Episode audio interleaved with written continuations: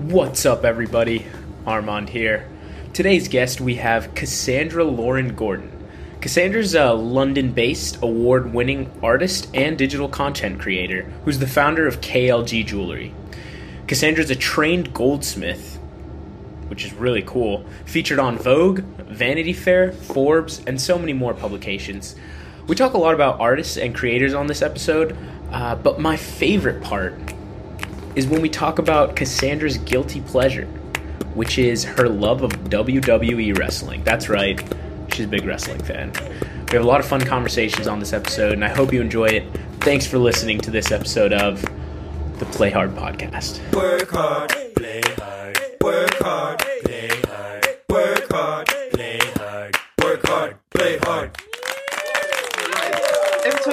when you know non-Americans see baseball in movies, it's like, oh yeah, everyone go, psh, psh, psh, psh.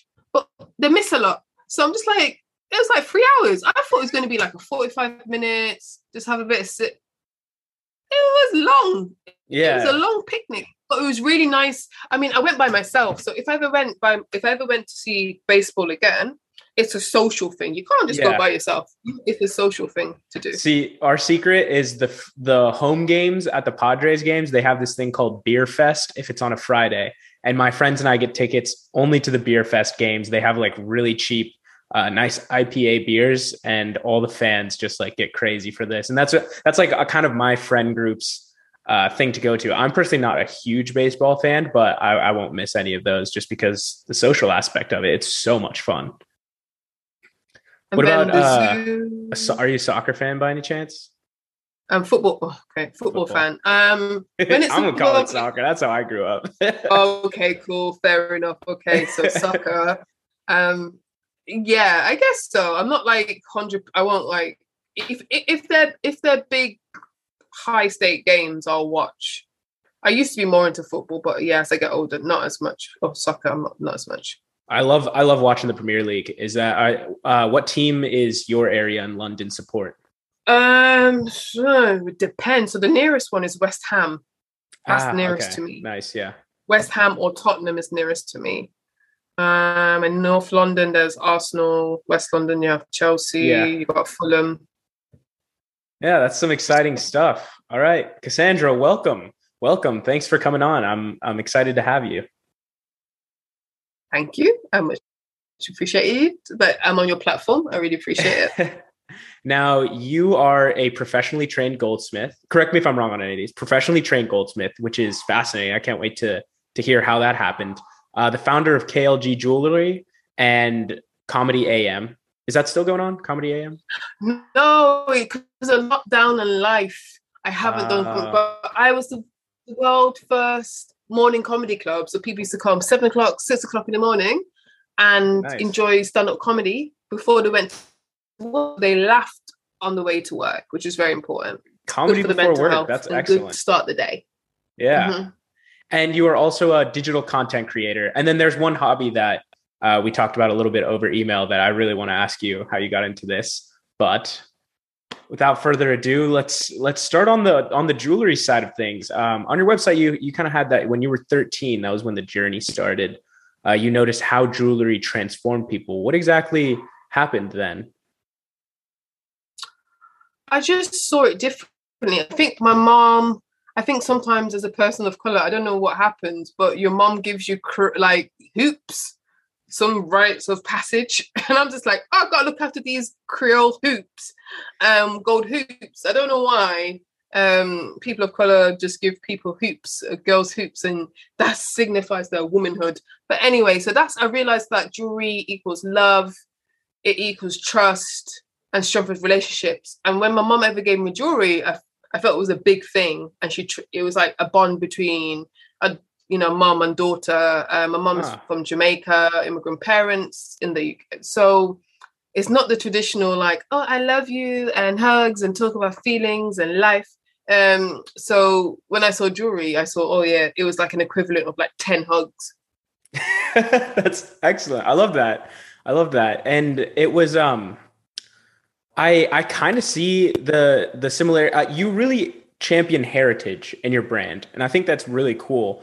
And just like a little funny heritage story on my side. So I'm Hispanic, and the the chain that I wear, it's a gold cross chain that I got from my dad, and it was one that I grew up every day. I watched him wear it. Uh, he never took it off, and then one day he just stopped wearing it, and I was looking for a chain just because, like like you know, with jewelry, they look cool. It really it's a really great way to spice things up. And so I was looking for a chain. He's like, "Nah, son, I got something for you," and I felt that I felt that deep. So I get what you mean. Um, speaking of your brand, it was heritage and what else? I, I really like the bold, fearless, and unapologetic. How did that kind of become a part of your company's brand? It developed over time. I think 2020 and you know lockdown, COVID, all this kind of craziness really made me reflect about my life choices, the way how I put myself online and in the world. And I was just I was just a bit fed up, to be honest, after the George Floyd stuff not just because of him, you know, it not because of that awful incident. It's just lots of things. You've got a lot of time to think. I was just like, this is me, and I'm gonna put myself online. I'm gonna talk about things what I like. I'm gonna make jewelry what I like. If you don't like it, you don't like it. And if you want to flock with me, you want to flock with me. And being a jeweler, sometimes of color, there's so much stereotypes or barriers, or you get pigeonholed. So because my name is Kassandra Lauren Gordon, if they don't see me, they think I'm white. It's, it's a very white sounding name via slavery and Yeah. like colonialism. So when I first started in the jewelry trade, when I was selling my own jewelry stuff, people said, "Don't put no black models on it because you put black models, it won't connect to white people, and you won't you won't get sales. Don't put yourself online too much because people know who you are as a black person, and you won't get sales. And the companies or the stores don't like that. So I believed people, you know, I believed them. So I felt I couldn't really be myself online or with my jewelry as much because of what I was told. And because there's limit, I didn't have no mentors or limited social capital in the jewelry trade. Um, I believe these people where I should have just went with my gut. And um, yeah, I, I just feel it's important. It, you have to be bold. And I know it sounds very Tony Robbins like and re- regurgitated personal development and life coach stuff I'm going to say to you. But please bear with me. It's be, um, yeah, I'm going to like just be yourself and be yourself and be unapologetic and everything. And literally, I know it sounds very cringe, but when it happened, when I was like, F it, be yourself, things just, life just got better. You know, and, I started like doing designs that I wanted or I felt, you know, wasn't too whitewashed and stuff. And I started getting awards and people seem to gravitate with me more and I just feel more confident of expressing myself through jewelry uh, by just not caring and not trying to get any validation from a white gaze. Um, so that's white gaze. So probably I didn't say it properly. Gaze with a Z, just in case, because I sometimes don't pronounce my words properly. So um, that's how it all started. Interesting. Yeah, there's a lot to unpack there. Um, how, first of all, what, what was the shift that made you realize, you know, F this, I'm going to be myself. I'm going to just put myself out there, regardless of what anyone says, regardless of, because it sounds like you were facing, uh, or sorry, did you get any backlash when you started being yourself and how did you handle that? I did actually. I did, um, to be honest. So in the jewelry cr- in trade after in 2020, about June time, when the Black Lives Matter movement re-submerged itself, um, there was all of a sudden this hyper visibility of, of Black people all over the globe and the African diaspora. I'm like, I was here before May 2020. So why everyone's contacting me and telling me about racism and a lot of performative allyship and stuff like that. So I was just calling it out, especially in in the jewelry trade, because in the jewelry trade, like where you get your diamonds, your gold and stuff, it comes off brown bodies. A lot of brown bodies. There's artisanal miners, people who get the gold, people who get the diamonds. A lot of brown bodies making people look bling. So it's just talking about those type of things, and at that time, people were listening, and some people thought, oh she's doing it for her career. I'm just like, what? I don't get any money talking about these certain things. I don't monetize talking about these certain things. So it's something I'm very passionate about, diversity and inclusion. So it's very heartbreaking when people accuse you of certain things or for for instance, like um, when I tried to raise money for Black jewelers in, in the UK, did a fund, all the money went to black like Black jewelers, and you know people like, oh, she's stealing the money, all these like negative stereotypes, you know, around blackness and like and crim- criminality and all these microaggressions. I'm just like, wow, you can't even try to do something good, and people always try to do it, and that's life. People will say good things about you, some people will say bad bad things. So I just have to just trust my gut, trust my heart, and just roll with the punches. Yeah. I like that uh, a lot of brown bodies are making people look bling. It's kind of poetic there, that sentence. Um, there you go. Um, you wait, you do write poetry, right? Yeah, I do, I do, I do, I do, I do. Yeah, I love doing poetry. I wish I'm trying to do it more. Um, because I do see myself, even though my main medium in life is being a jeweler, I do see myself as a multidisciplinary artist. So Yeah. I don't know. I don't. I don't say polymath, but just like I try to do different things. So very visual. See myself in the in the visual arts. See myself in the poetry arts as well. So yeah, it it just just naturally comes comes through. And who have you noticed resonates with your work the most? Oh, this sounds like a customer or top. Like I should do like a what do you call it? What do you call them? These avatars, customer av- um, av- avatars, right? And it kind it kind of shifted um, a bit.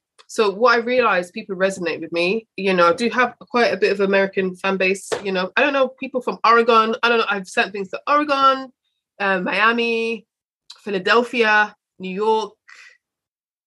Yeah, I was just like, how did how did these people know me? But anyway, uh, thank you for your coins. Um, so I think people who want things who are a bit pro- progressive in their thinking, and they want things with value, and they want something a bit trendy. Those are the people. So I would say now, if it's demographics, about a 60 40 split between people of color, so mostly white, but about 40% now are people of color, which is really good because before it was really, really low. So I'd just like to embrace people um, who want to buy aspirational pieces and invest in black, you know, create creators. So yeah. Yeah. Was- Sounds awesome. And another one of your spe- themes that I saw was space. And uh, how did how did that pop up? Where when did space when did space become an inspiration? I just love space. I, I feel like space is a metaphor for self belief and limitlessness because space is such so much infinity. There's so much stuff out there what we don't know, and you just got to faith. But there's so much different planets, and what NASA is telling us is true and stuff like that. So I feel like Fly Me, the the collection is called Fly Me to Jupiter. So if I'm going to Jupiter, one of my favorite planets, I've got to have faith. I don't know how long is is a long, long way ahead towards towards my goal, but I have to enjoy the journey and I have to enjoy the process. So that's how I, I how I see it. Like space and these celestial bodies as like bodies of being, um, and bodies of like goals and boldness. I used to be a domestic violence worker, and I just see so much people lives get destroyed and women and children's souls just you know get diminished. And i Mhm. feel like oh if they can just see beyond if I'm, I'm and i'm not i don't be like a, a kim kardashian person. Like if you just get up and just work and everything's fine. That's not what i'm trying to say. What i'm trying to say Great accent. it's just having that vision. Yeah i try. But just having that vision you know and i think being very visionary is very important because it can move mountains. So that's how i see it. So yeah that's how i love like and, and i and i still love space.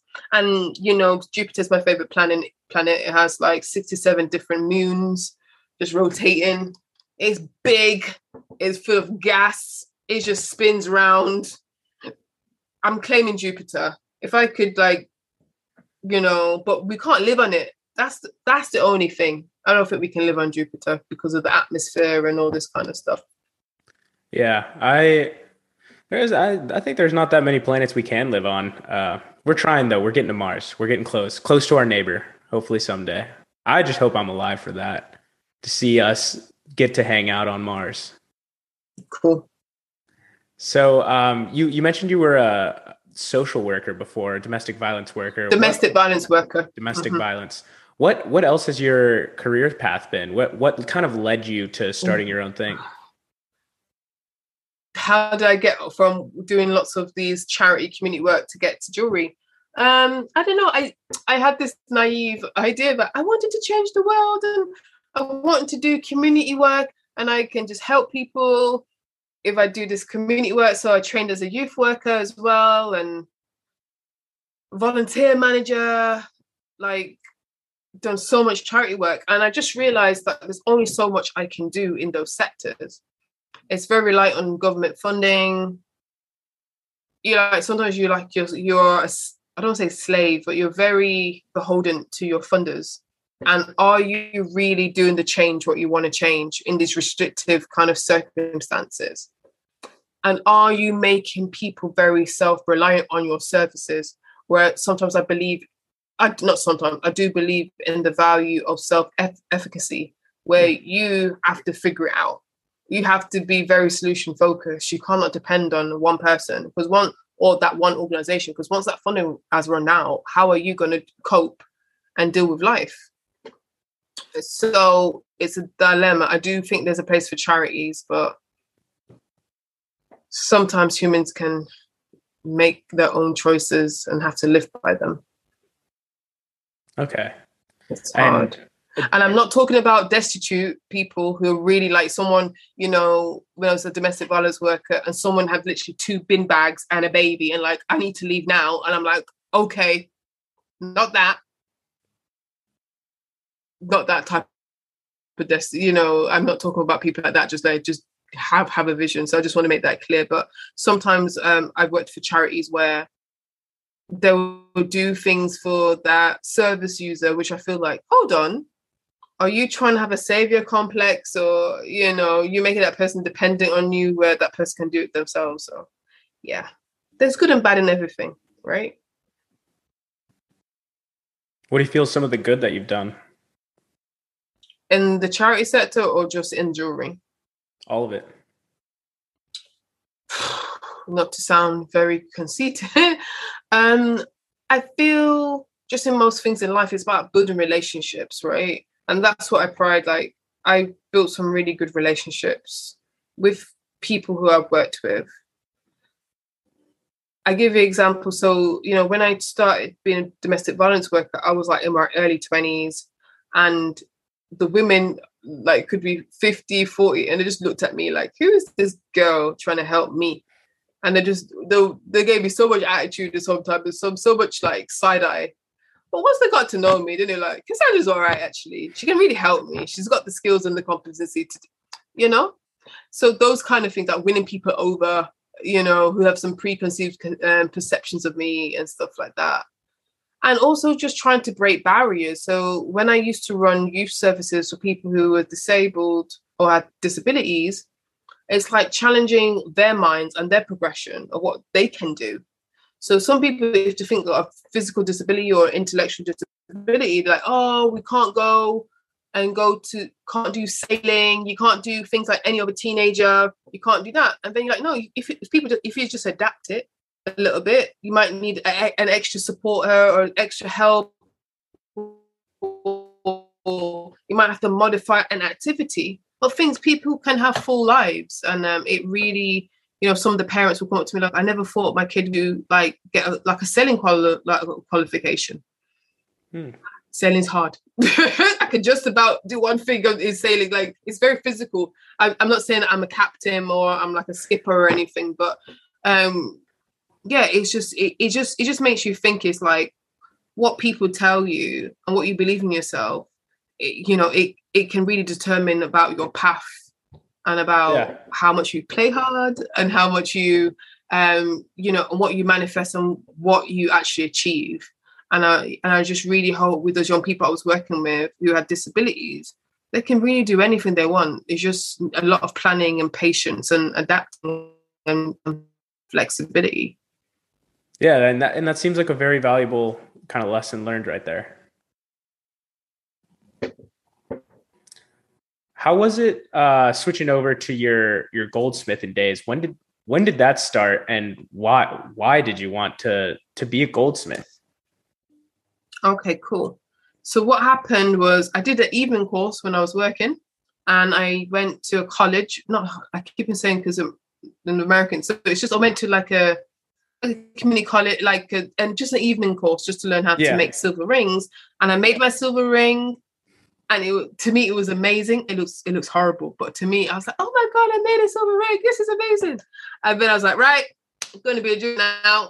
Everyone wears jewelry. There's a market Yeah. for me to be a jeweler. Let me get in, into this. So that's how it happened. Tried to go trade shows and I just like self-taught and I tried to do like some courses to help me. Um, and that's how I got there. So a very unconventional way of being a jeweler because sometimes in the UK being a jeweler, you either you be an apprentice, you start being an apprentice when you're 16, 17 and you work Mhm. under a master jeweler, or you go to university um, and do a proper conceptual jewelry course. Or you you f- get a job in the trade and i didn't do that. I didn't do that. I just had to figure out how to make it work Have you done any of the smelting where like you burn it and then like you pour it into a, a mold or anything like that? yeah a bit yeah a bit that yeah Oh, yeah yeah, so a bit cool. yeah, yeah What, what was that like? I'm sure that was like a really cool process. yeah i mean you have to be careful because it's hot so you know you have to you know understand the metallurgy like how metals work on the different heating points and stuff like that i don't do it often um because um, i think i did that when i was training um yeah doing that but yeah i love seeing it like when metal gets super orange and Yeah. liquidy it's you know it's nice it's it's satisfying to watch I've only seen that on videos, but satisfying is such a great word when you watch it being poured down. And uh, and I'm sure something to be said like you may you were a part of the entire process. Not only did you like craft this jewelry from it, but you you saw it when it was the metal heating up and then you poured it and then you made it to whatever shape you wanted to. You were like in charge of the entire process. And that sounds really cool. hmm thank you so much Um, okay, so so one thing about this podcast, one thing like a part of the message and what I want to kind of get, get have people take out of it is is a lot of times being an entrepreneur, having your own business. I'm sure, like trying to heat up this metal and put it over, like it's a very stressful process. There's a lot that goes into it. Um, what what are some of the things that you do to deal with that stress? Oh, that's a very good good question. Can I just preface that with I thought being a jeweler, I thought my my romantic view of being a jeweler was that I'm just gonna sit on my bench, I'm gonna make a bit of jewelry, I put it online, or I go to a market and I sell it, drink some tea, and live my life. And money would just come to me and life would be fine because oh, I made something pretty. Someone would like it, right? No, I don't know how to be a marketer and biz and proper businesswoman. I didn't know. I have to learn about sales funnels and I have to do proper net uh, spreadsheets and pitch decks. They didn't teach me that at jewelry school. I say that because that is the stressful bit. The jewelry making is not as stressful. The stressful bit is the business side and being a one woman band where the marketing takes over your life or where I have to like employ, well, semi employ or hire um, contractors when I get busy, especially around the Christmas period of making things because Mm, I have to figure out how to get money in. Yeah. that is the stressful bit.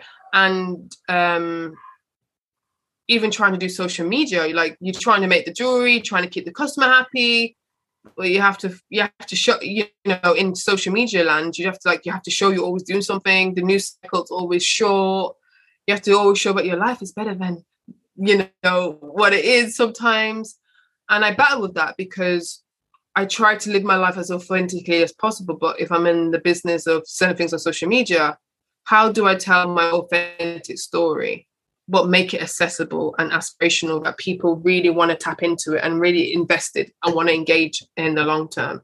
That's stressful because people in social media can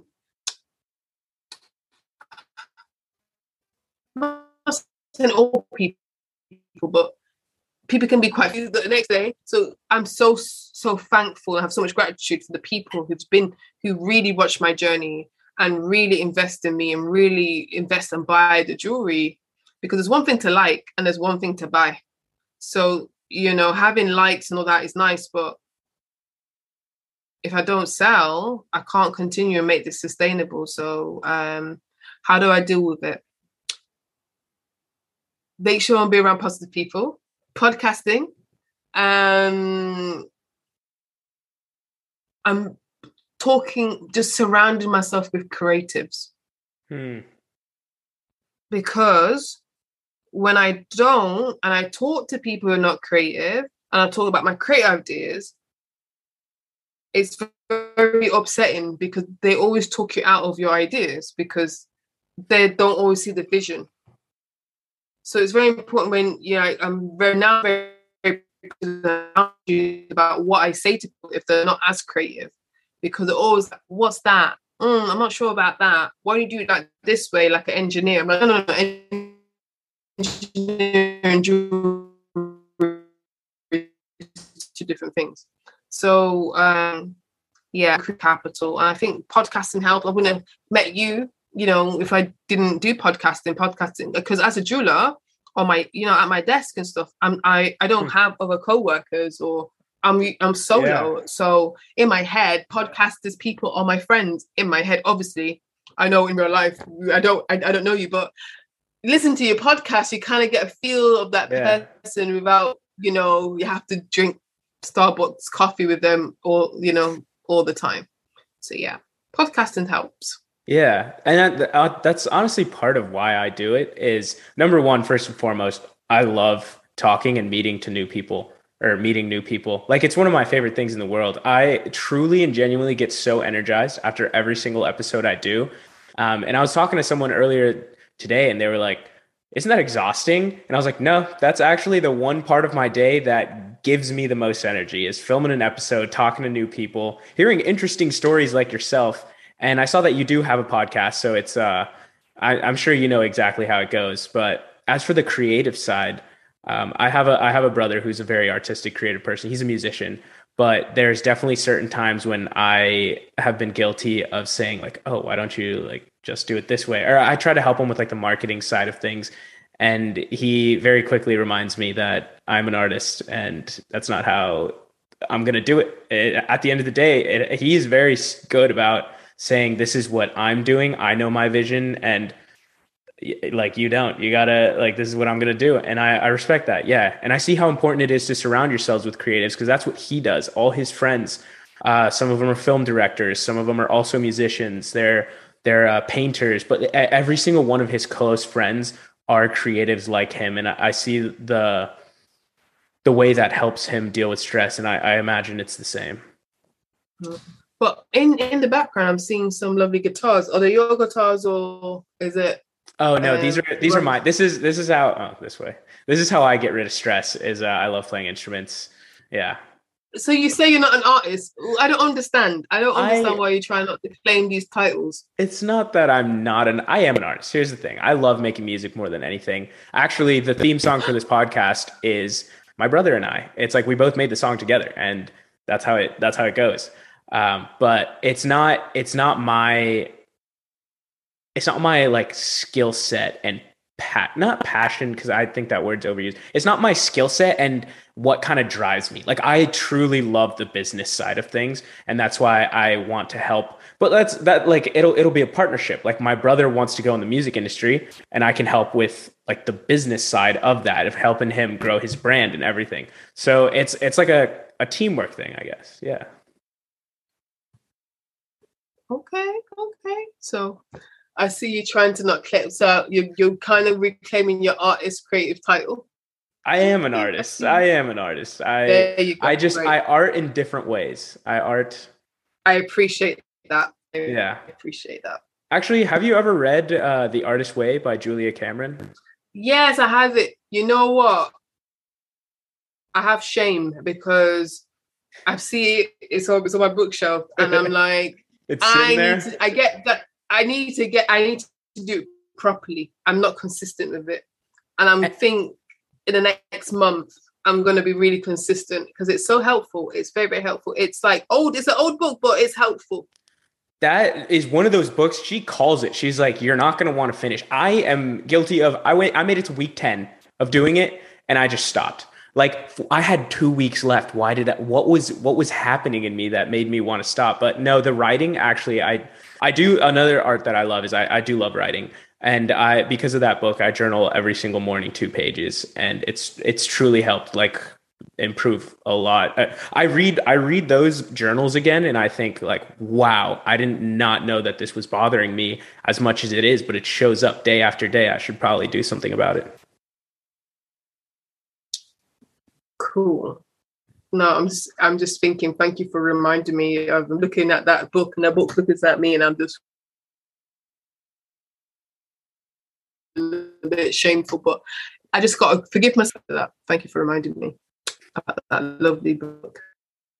Uh, speaking of routines or habits, do you have a daily routine or any anything like that that that you follow consistently?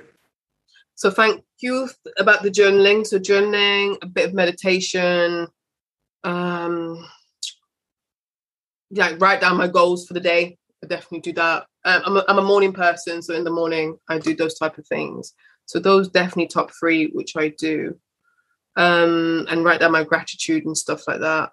I'm trying to think what is my nighttime. I don't really have a night. I used to have a nighttime, but I usually like pen down my day, like you know what I learn and what I'm grateful. But I don't do that. But I, the morning routine is very very important to me, just to set the day. And would you say any of those habits uh, kind of lead to your success? The I'm sure the goal setting one is a big one. The goal set the. Um, I do affirmations well. I forgot to tell you about affirmation. Yeah, I, I think so because it just frames the mind. Yeah. Framing the mind and keeping that resilience. And especially when you're an entrepreneur or you run your own business and you don't have a steady paycheck or anything, you are the result. What happens now in my life right now is the decisions I made years and years or six months ago. So what I'm doing now, I'm planting seeds in three to four, six months' time of what's happening towards Christmas. So that's where I am.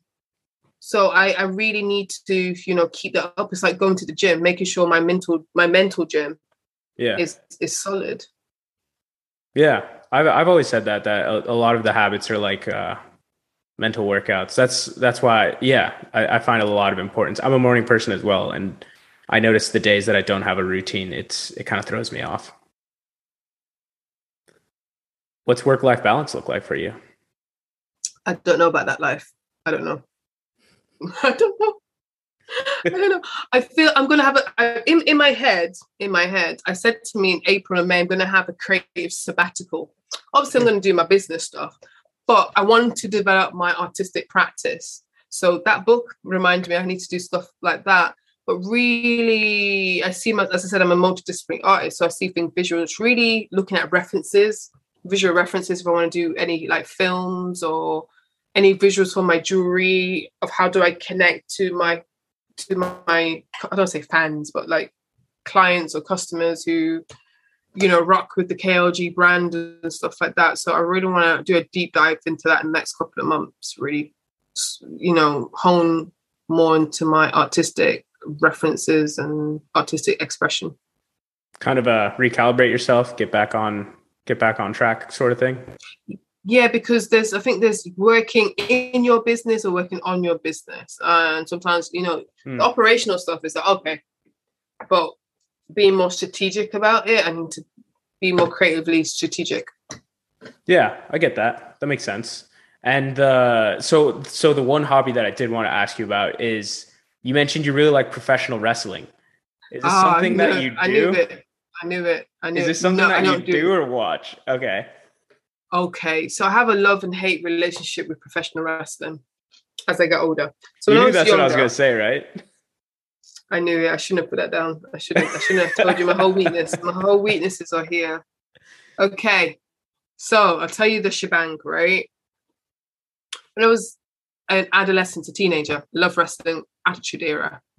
I went to university about eighteen. I didn't have like cable or Sky, so I lost touch.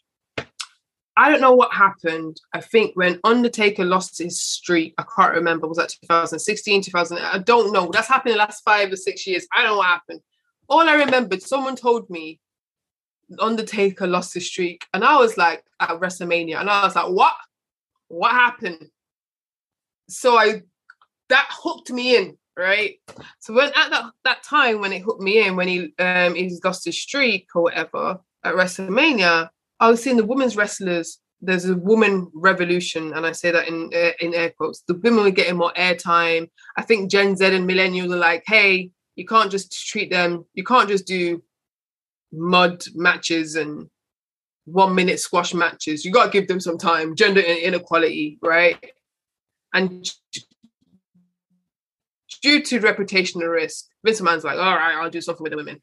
And then I was seeing the birth of how these women wrestlers would actually produced and booked well. I was like, that's interesting. Let me watch that. And then like, you know, stuff Hogan and Ric Flair and how to just get away with so much slanderous stuff and moral ethical stuff. And I was like, ah, I don't know if I can turn a blind eye to that. I don't know if I can turn a blind eye to that. I'm not sure about this. So I really, but yeah, so it's a love hate relationship because sometimes I feel like, ah, wrestling. You was doing so well, you was pro- and then you made some stupid moves. Oh, Who's your so, favorite? Oh, depending on what era. I mean, I'm more of an attitude era person. So I even I watched WCW before I watched WWE, the Monday Night War stuff. So I think my WW WCW people who I loved was like DDP and stuff like that. But in rest in WWE, I love The Rock, I love Booker T, Attitude Era, um Rikishi. I mean, there's there's so many. I mean, in that Era, I just don't think you just had one. There- It was all entertaining from start to finish, right? Yeah. when I got back into it after when I heard Undertaker lost his streak, I was more into the women because I was so excited. So like Sasha Banks, Naomi, Natalya, like there was so much really good and still good wrestlers. And now like Becky Lynch, and now there's Blanc- Bianca Belair and stuff like that. I love New Day, which is not women's but the men. I love Usos. I just love all the wrestlers like Cesaro. There's so many wrestlers. So the thing what I love about wrestling now is not actually what happens in the ring. There's like this kind of divided, like people want to know what's like the politics outside of the ring, but in the business of wrestling. I'm more interested in that. Hmm. So I keep my eye out. So I'm still debating should I watch WrestleMania, which is coming up? Should I watch it? Can I just enjoy it? I want to watch wrestling and just suspend my belief. And I want to have the ability, which you might can help me as a fellow artist. How can I separate the artist from the person? because to me wrestlers are what you see their characters are them just dialed up just really really dialed up and when they do some immoral stuff i'm just like oh i can't ignore that. I can't i can't. They did something to women. Oh they did they, did- oh they said something racist. Oh why you have to spoil my childhood? Why do you have to be a bit racist some sometimes? Can you just keep that to yourself? Because i enjoyed my whole childhood on that. Why do you have to sexually assault somebody? Why do you have to do that? Ah wrestlers so you know what I mean? So I, I want to treat it like a movie. If I can just treat it like a movie, like they're just actors, I can just I can watch it. Wait, are you telling me that wrestling's fake right now? What do you mean it's fake? I thought Of course not. it's real. Yeah, yeah. It's absolutely real. I Real didn't grow up. I feel like I missed out. I didn't grow up watching. I remember my friends were telling me of uh, the San Diego legend Rey Mysterio all the time. Everyone, yeah, back in that. I think he's come back now. No. He's come back now, isn't he? And he's and he, he brought his son. He's trying to get his son. Oh, but I have, That's this is what I hear. I don't know how I absorb wrestling knowledge, right? And I don't watch it. I don't know if people are listening to my phone.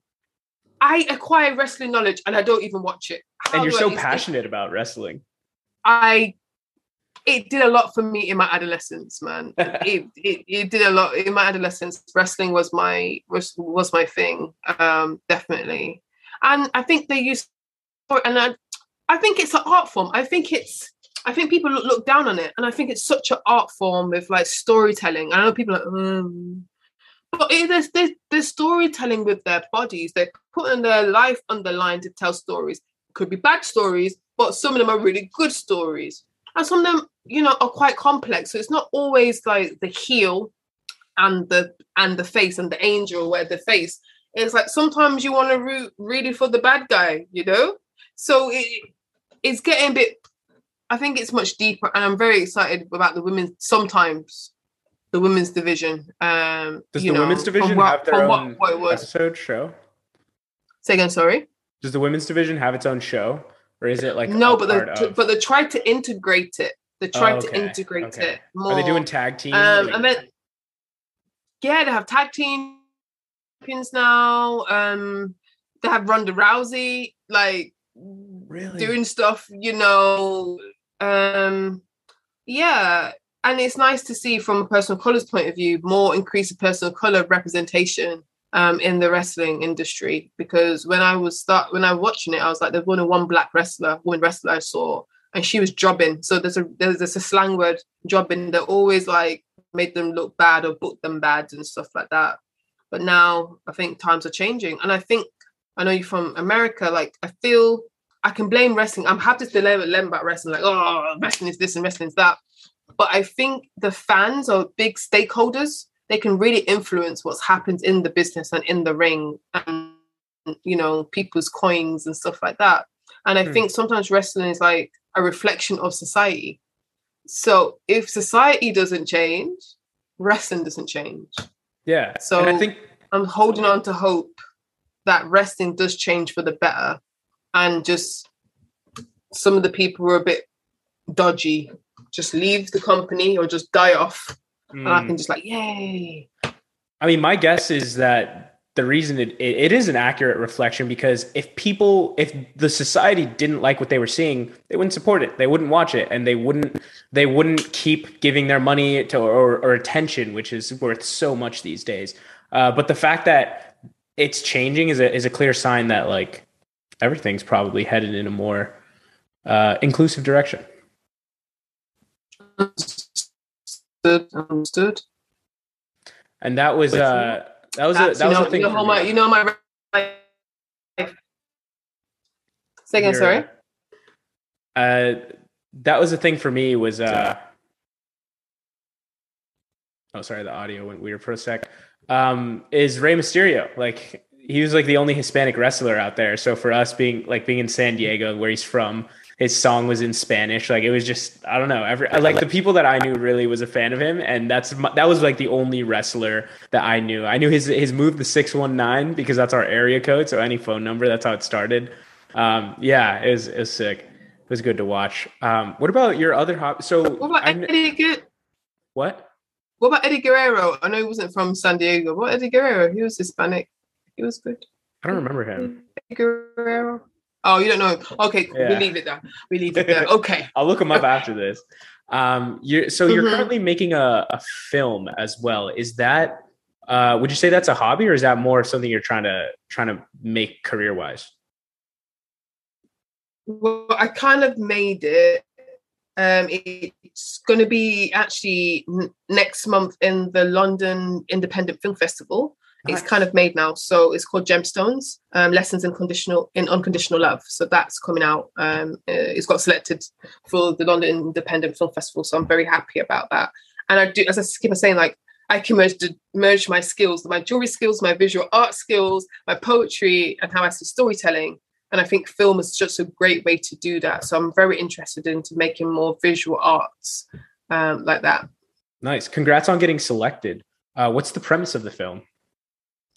It's about looking at Black British womanhood.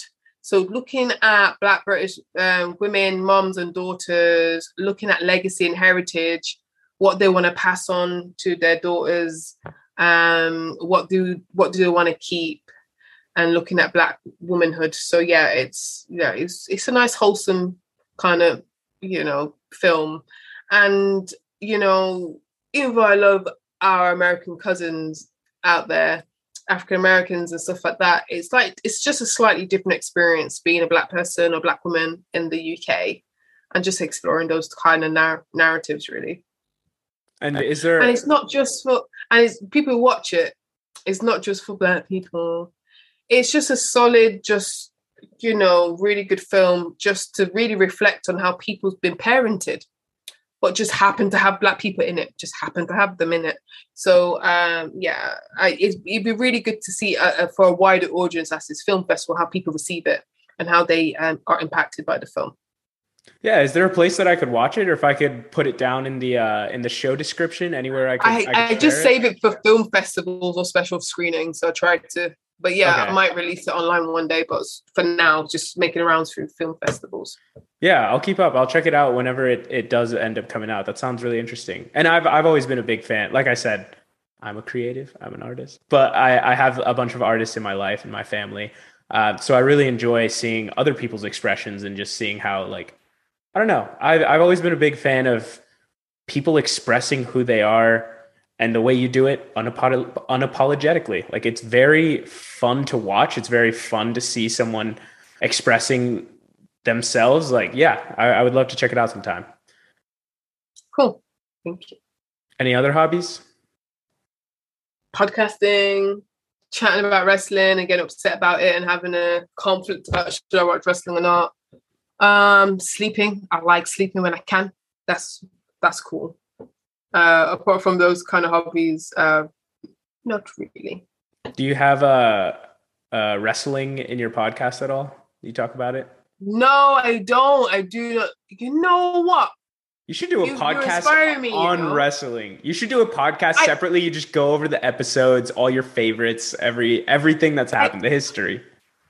I always in back of my mind is like Kassandra, do just do a YouTube channel on wrestling, do your perspective, and call yourself like the sophisticated wrestler with a wine in my hand, and just try to be very bourgeois about wrestling. And but I think to myself, uh, it's long, and also like there's so much I can't explain how much wrestling content is there. Oh, it's a commitment for sure. There's so much. So think about how um, much fun you would have. I just need to find the right people. So you might inspire me to find how could I right. This is a very inspiring. You have planted a lot of seeds in my head. A artist way. Two, find a wrestling community which who thinks like me. Because the thing sometimes with wrestling um, fans, they're sometimes they're a bit too obsessed. So you when I mean like a wrestling fan like could be like, you know, this wrestler's killed somebody and did this and did that. They're like, yeah, but they're, they're so good in the ring. And I was like, what? That wrestler has so much demons and da, da, da, you can't really support this wrestler doing all these horrible things to women. Yeah, but woo. And I'm just like, I, I can't, I can't deal with the fanboys like that. Yeah. So I need to be with people, not saying they're not horrible people, no, they're not, they're not nice. I need to be people who can like, I'm a fan. However, I I can sit step back and say, that's BS. No. So yeah, you you're you're you're inspiring me. I'm gonna do that. I'm gonna find my tribe, my wrestling tribe, and converse with them. They're out there. They're waiting. They're waiting for the Mhm. show, the glass in hand of wine, waiting to to talk about all these episodes. Why did the Undertaker lose his streak? These are the questions that people need answered. They need to know. They need to know. All right. Kassandra, thank you very much for coming on. It's been wonderful talking to you. And I love to hear about everything you had. I appreciate you. Thank you for letting me come on your po- um, your podcast talking about professional wrestling. Never get to Yeah. do this, so um, forget the jewelry. Just talk about wrestling all my life, and that will pay me the bills. So I need to do that. I need to find a way how to do that. Now, I just Mhm. have a, a couple quick final questions for you uh, to, to share kind of like the content you've been consuming. So we'll get right into it. Uh, what kind of music do you listen to? Is there any songs you like lately? Okay, so there's so much. So okay, cool. So Spice. So I like Spice, um, dancehall artist, Jamaican artist, dancehall Spice. Listen to her. She, she talks about trending topics. I was gonna, I was gonna tell you the the title, but might not. It's a bit explicit. I love um, Giggs. So there's UK grime. I don't know if you know what grime is. I do You know, know what grime is? is. Yeah. Okay, cool, great. Giggs. He's on my playlist, and I'm thinking who else. And I love uh, um, anything old school R and B um, from the '90s. So like Dru Hill or something like that, or Sisqó or something like that. Yeah. So that's what I'm listening to. Nice. I'll I'll I'll check out the the first artist. My youngest brother actually, he's he's the third one in the fam. He's really into uh Grimes at some point. Uh he really liked like the UK rap. Kind of the more I think it was I can't remember what the, sh- the specific genre was, but he was a big fan. He really liked the flow. It's just so cool like you guys have a dope accent and it sounds really good in music. Like it's the way the words are used are just different and it's it's really nice to hear. I, I'm a big fan. Um, what about any recent shows or movies that you've watched that you would recommend?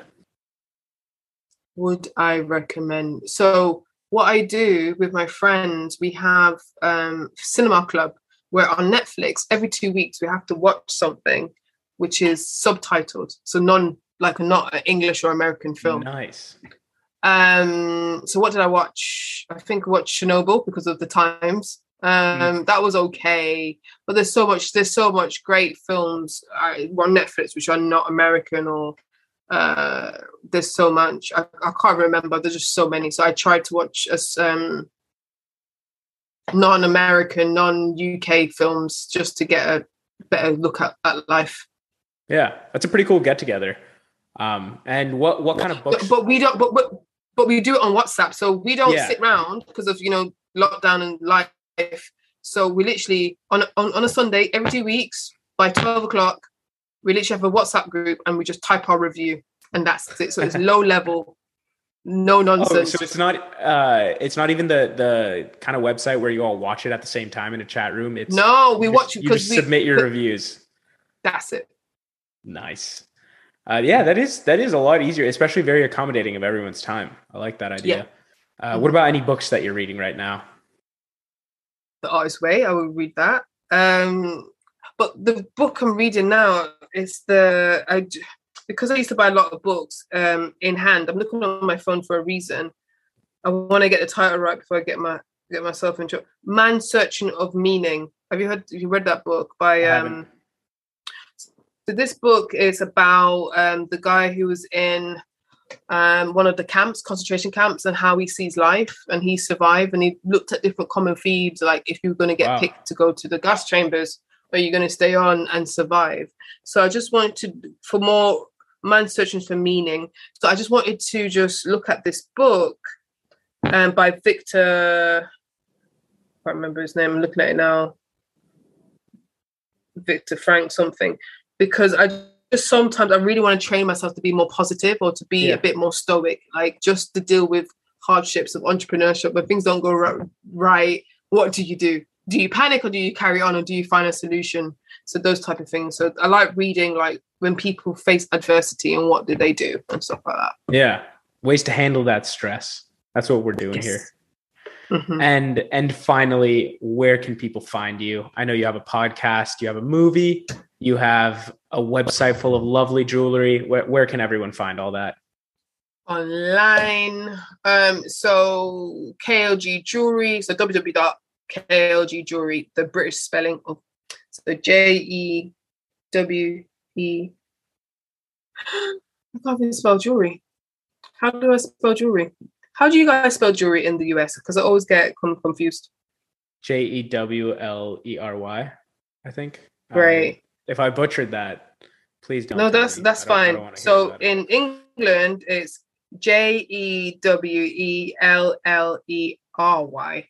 So K L G J E W E L L E R Y. I should know that by heart. I don't know why I. Um, no, I think on I Instagram, it's the like, same thing. I spelled mine Fair enough. probably. Uh, Fair enough. Fair There enough. we So, go. um, so like you know, find me there. Um, Black Creative Handbook. That's the podcast. Type it in Spotify, whatever you want to do. Find me there. And if you're in London, at the London Independent Film Festival, you know where to find me. So yeah, Nice. I'm I'm around. I'm online. Just connect. Say hi. Appreciate it. Sounds good. Yeah, we're writers, not spellers, so it's all good. Didn't have to get it right. I'll It's all throw. good. We're we're just artists. We like who needs to spell? You just need to feel. You just need to feel it. exactly. Feel it. And and that's the feeling. That's the spelling I was feeling. I'll throw the link to everything in the in the podcast notes. Kassandra, one more time, thank you very much for coming on. Thank you so much for being very accommodating. Thank you.